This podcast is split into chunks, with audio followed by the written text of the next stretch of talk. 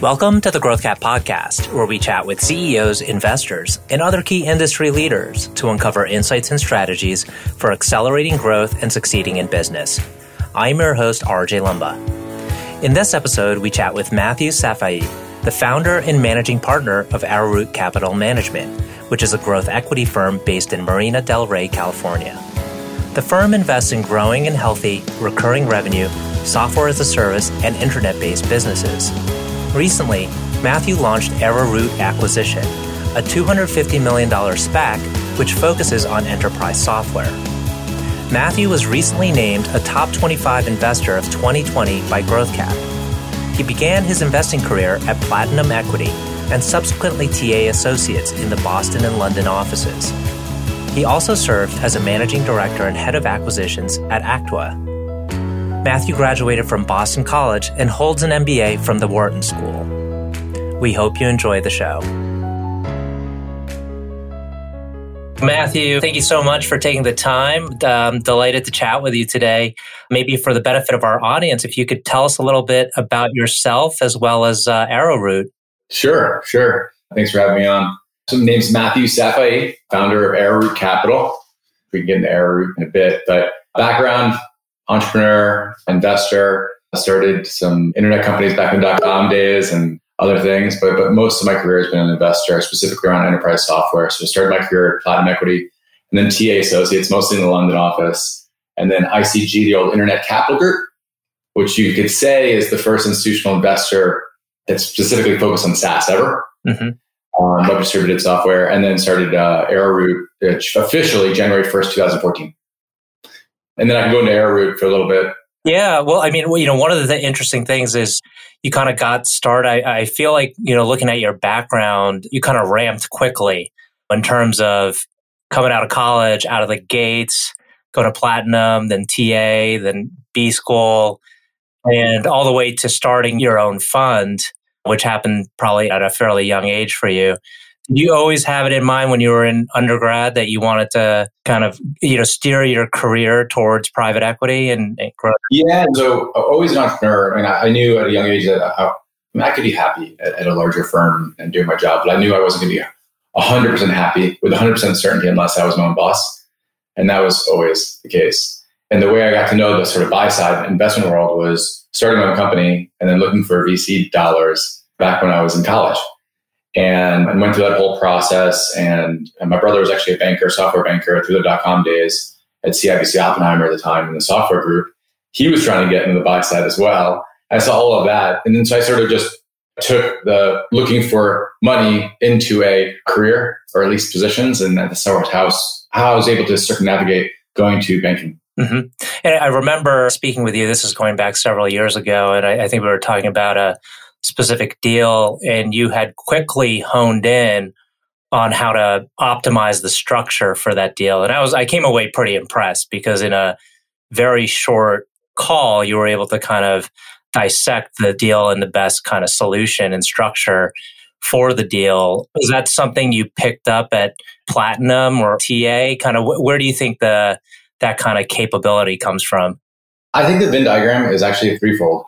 One is the platinum equity, the deep value structure, you know, what they're famous for, being deal guys there. Then it was TA, which was growth. You're all about managing teams and your growth. And then it was being, I have been a management team member myself. And so putting those all together, I think we can think like a VC, like a growth equity firm. We could think like a private equity firm. We could think like a lender. But we're all about growth and we're all making sure that we're aligned with management. And so we'll come up with really interesting structures, whereas you know, not a knock to other firms, but other firms have rules, right? And they need a certain amount of annual recurring revenue, certain growth rates, certain profitability metrics, et cetera, et cetera. And one size, I don't think fits all, especially in enterprise software. Mm-hmm. Okay, so now let's uh, go right into Arrowroot and kind of what you had in mind when you were setting up the firm and kind of the types of deals that you've invested in. And then after we cover that, we can talk about the SPAC. Yeah. So while at ICG, I was talking to a lot of enterprise software and CEOs and founders, and we were looking to acquire near break even SaaS businesses. And I was doing that for five years. I ran the M&A group there. And I found out that they were near break even because the past investors were tapped with capital. Maybe they didn't have any more debt capacity, whatever it might be.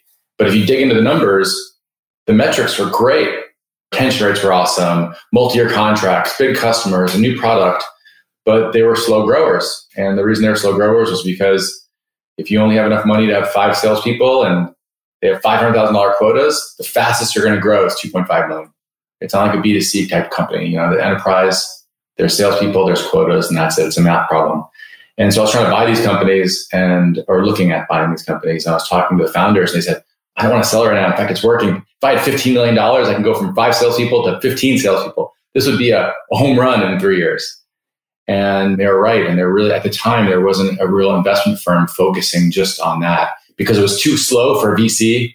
It was too small for traditional growth equity. And the CEOs, they wanted to keep going. They didn't want to sell to PE. And so we came up with Arrowroot to fill that void and really be a growth equity firm that can solve things for CEOs. And, and, typically, the rub with these CEOs is if they're a slow grower, they're going to have to give up a fair amount of equity. And so, were you able to kind of help, again, given your background as a former kind of management team member and operator, were you able to kind of solve solve for that? We have to. Yeah. Because if you don't, you're misaligned, and misalignment spring, you can be paralyzed. You're in for a, a long awful marriage if you're getting married to someone for different reasons, right? And so what we do is we work with management. I mean, we always say this, and I mean this endearingly to all other investors. We like other investors. We love management team. We love Arrowroot. And we'll figure out what's the right exit. Where are we going to exit, CEO? Okay, Arrowroot's, okay, that's great. Okay, we're going to make a return here then. Well, let's just make sure that you have enough proceeds of the exit here that we're aligned. That if we get there, you're going to sell. Mm-hmm. And it might be a bell curve probability, right? Uh, there's a bad outcome, but he'll accept it. He or she will accept it. There's an awesome outcome, and we all high five and get beers. But we make sure that we're aligned for that. And so through that, we're re-optioning out management teams, putting in carve outs, or putting in a smaller amount of capital instead of a large that they're trying to get stuff down our throat by, by large growth equity. Mm-hmm. And now you're, I believe, seven to eight years into Arrowroot. How has it gone? I mean, tell us about building the firm. I mean, I imagine in the early days you were a smaller group of people, and along the way you started hiring kind of at each of the different levels. How's that gone? Where's the challenge been? Yeah. So I started Arrowroot by myself, and then the first he's a VP and I became a partner, and really is my co-founder for all intents and purposes. It's Kareem El Sawy and he came on six months after, right after we did, I did the first deal with an associate who was more like an intern at the time. If I had to give advice to anybody starting a firm, I would say it's a binary outcome, right? Like it's either to be very successful or maybe won't work and get off the ground. If I had to do it over again, I would have had um, a peer, an equal off the bat that I trust in. And because economics are obviously very good in private equity. And if you're successful, there's enough to go around. And I think it was a little bit of arrogance and ignorance to start this by myself, but we got a lot of luck and a great market and a good investment thesis and some great investors. And then as we grew, we hired awesome people, people from my past at the senior level that we knew and, and awesome CEOs and, and we treated them well and so they're good references and it was very circular, circular reference, right? Good LPs, good deals, good CEOs, referenceable sourcing, etc. And then in terms of where we are, and what we're looking at, the market has really come to us. There's a lot larger enterprise software companies, a lot of institutional money into enterprise software companies. I used to say for every deal we have, there's always a Vista, Thoma, Clearlake, K1, Serent, TA, Summit, General Atlantic, Warburg, because you can go on forever, right? And say that, that, that one of their portfolio companies would acquire this business, right? And that was probably five years ago. It's changed. Every one of their funds has a company that would probably buy this company now.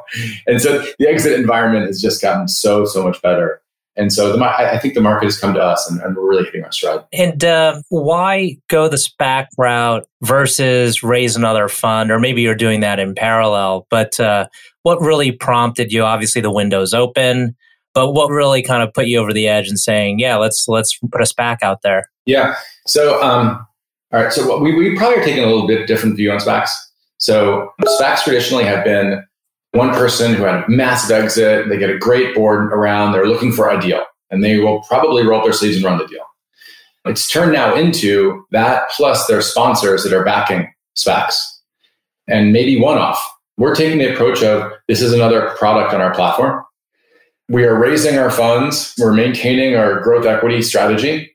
But what happened probably around five months ago is that a subset of our deal flow, because we're dealing with 10 to $200 million ARR companies for our, our growth equity side, a subset of our sourcing started looking at SPACs. And then a subset of our portfolio started looking at SPACs. And I think it's a big conflict of interest if big private equity is doing SPACs. There's a conflict there inherent. For us, there is none. We do 10 to $50 million equity checks in the growth equity, or we have a SPAC now. And we looked at the public markets. There's about 2% of public companies are enterprise software companies. Enterprise software touches GDP. We think that's just wrong. There should be a lot more. And as a lot of public investors have, have made a lot of money off of the Twilio, Zoom, Datadog, Snowflakes, they're going to rotate their capital out of that into the next one to three billion dollar type business that will turn into the next ten billion dollar plus business. Lastly, there's a lot of one to three billion dollar companies in TA or Francisco or General Atlantic or Warburg, and they're selling it to each other, right? Private equity is the best performing asset class of all time, period. Why shouldn't the public markets get involved in that? There's high quality one to three billion dollar companies stuck in 10 year funds and I think that they're starting to now. So I don't think SPACs are going to go away. So instead of raising a larger fund, well, this is a new product on our platform. And so is it something you think you can prove out in a fairly short amount of time? You probably have some the infrastructure built in, right, to go out and find the appropriate target and, and consummate the, the transaction. Yeah, you know, you asked why not a fund or or maybe a fund and a fund, it can take 18 months to raise, right?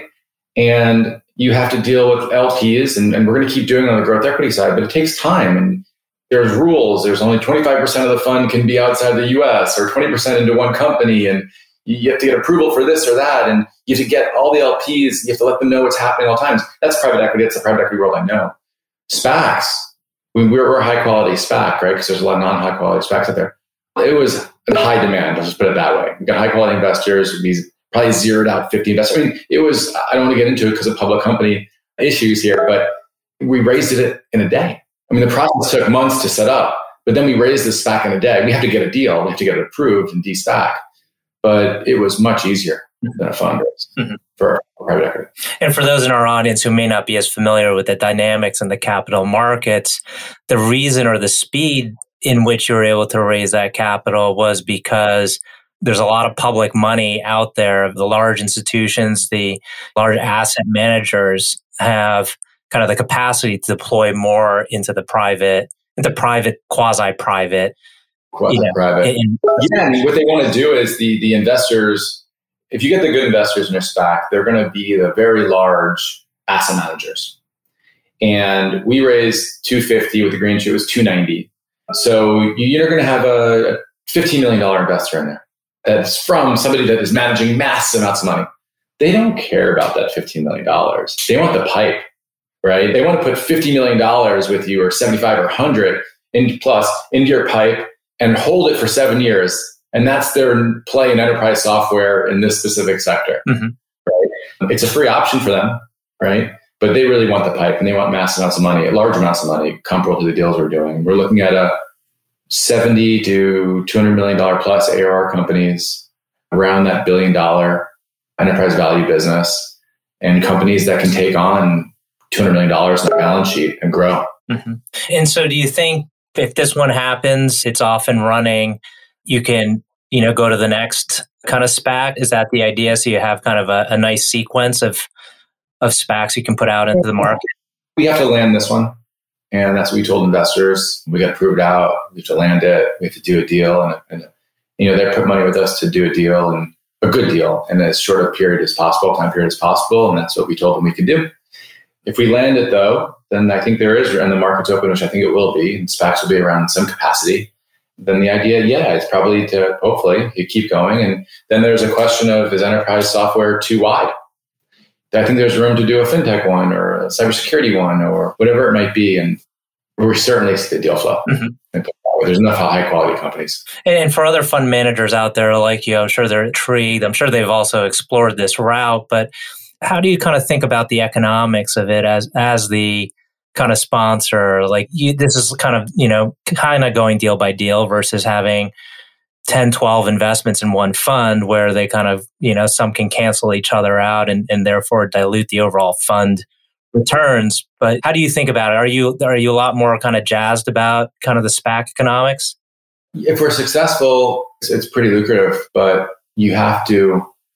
It's very delicate dealing with your LPs as well, right? You don't want to keep your eyes off the ball at all, and most of my majority of my time is still on the fund, right, and managing Arrowroot. And so this is a one-off deal. We did hire somebody to be full-time, Tom Olivier, a 22-year banker from Houlihan Lokey, software banker, to run it.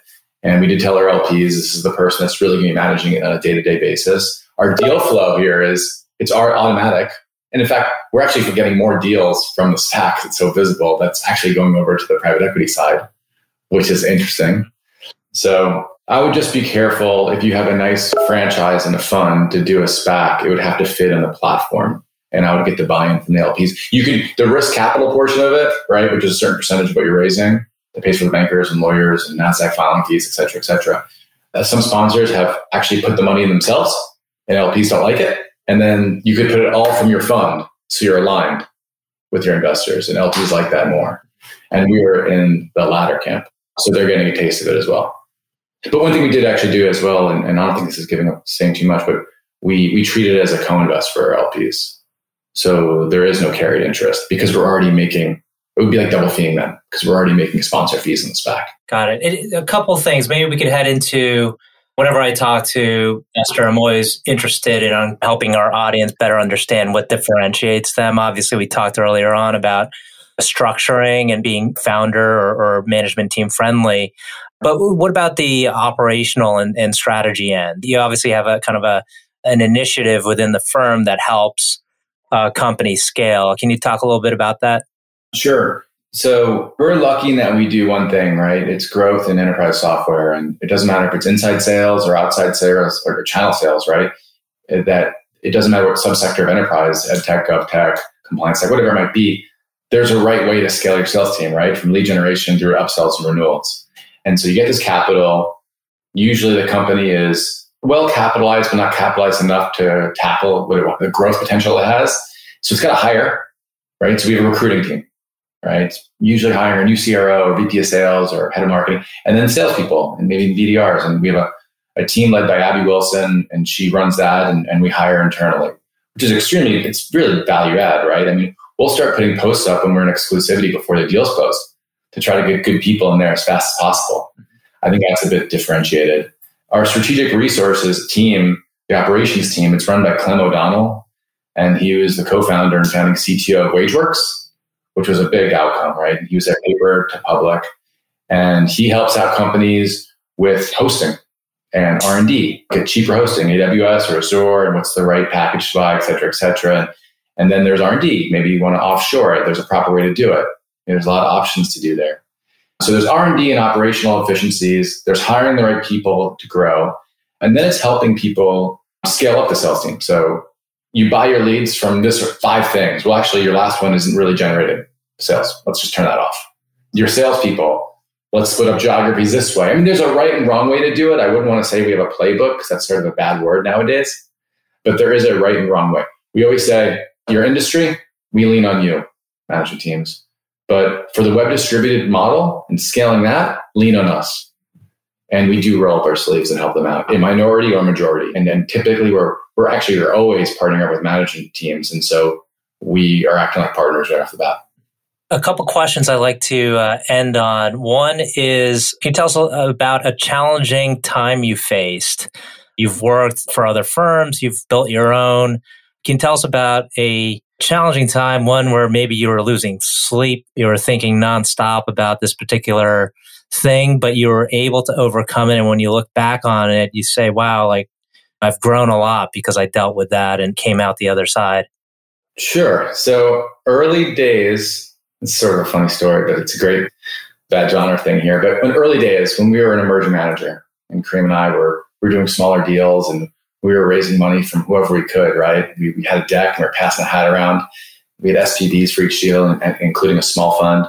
And in one of our deals, someone who had half a million dollars. I mean, we were doing small deals, right? I mean, sub $5 million deals. But half a million dollar investor, when we're in definitive docs to close the deal, pulled out. we didn't have the money to, for lawyers and we were just freaking out. I mean, it was, it was and we went home and we talked what we are going to do. The next morning, I sat there and I literally from nine to noon started texting. It was a good deal and we knew it. Texting business school friends. and I was just saying, you trust me, right? Just listen to me. 50K, 25K, 100K. And we raised 500K. I raised 500K off of text messages in three hours. They made two times their money in six months in that deal. And I was just wow. I was wowed by that. And it was wowed by the trust they had in me. I was don't give up type stuff. Uh, so, you know, cheesy stuff like that. And we got the deal done and it was a great deal. Funny story. Three years later, we sold that company. And three years later, two years later, I was with that CEO and we are having drinks. I was in a town and, and I said, I just want to let you know something. we didn't have the money. And what he said, he goes, I knew you're tap dancing. I, I just knew it. I knew it. yeah, it's it's incredible. You know, the popular thing that people say out there these days is people overestimate what you can accomplish in a year, but underestimate what you can accomplish in ten years. And, and it just it proves out with your experience and the SPAC, you know, being few hundred million. It's crazy. It's you know, think back at a five hundred thousand dollar hole.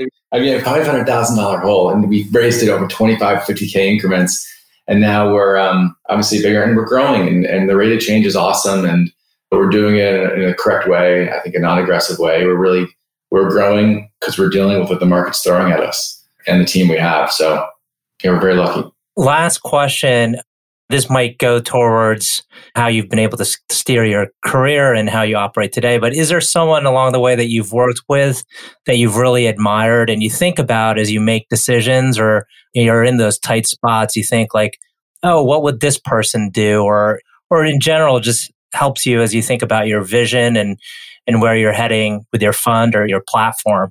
Yeah, there's several, right? But I would say one that is Walter Buckley, who was the founder of Internet Capital Group there is nobody that will say a bad thing about Buck. He's helped people, generous. He's a man of his word, always backing management teams.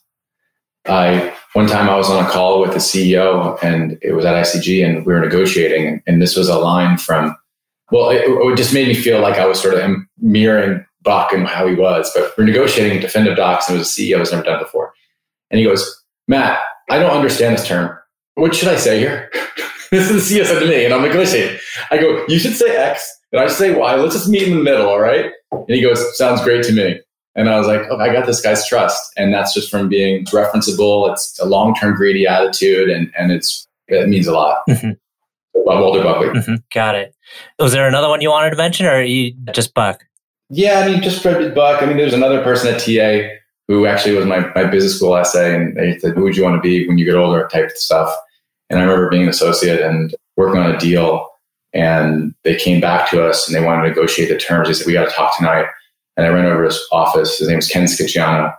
Hope he doesn't mind me saying. He doesn't mind me saying his name, but he said, uh, "I go, we got to do this call tonight, nine o'clock. We have to get with a banker. They want to talk." And he goes, "No, I can't. I gotta go home. I, I promised my boy I'd read him a book before he goes to bed." And I was, "That's funny." like, haha, okay, great, let's do this. And he said, no, he'll be fine, Seppo, he'll be fine. And besides the family stuff, which is the most important stuff, made me realize like, calm down. It's going to be fine. Calm down. It was a good lesson. It's a great note to end on kind of the balance of kind of being a, a veteran in, in the world or having a little bit more experience and, and having that balance to impart on someone coming up the ranks. So, Matthew, thank you so much for taking the time. Uh, really appreciate it. I know our audience will find. No, thanks for having me on.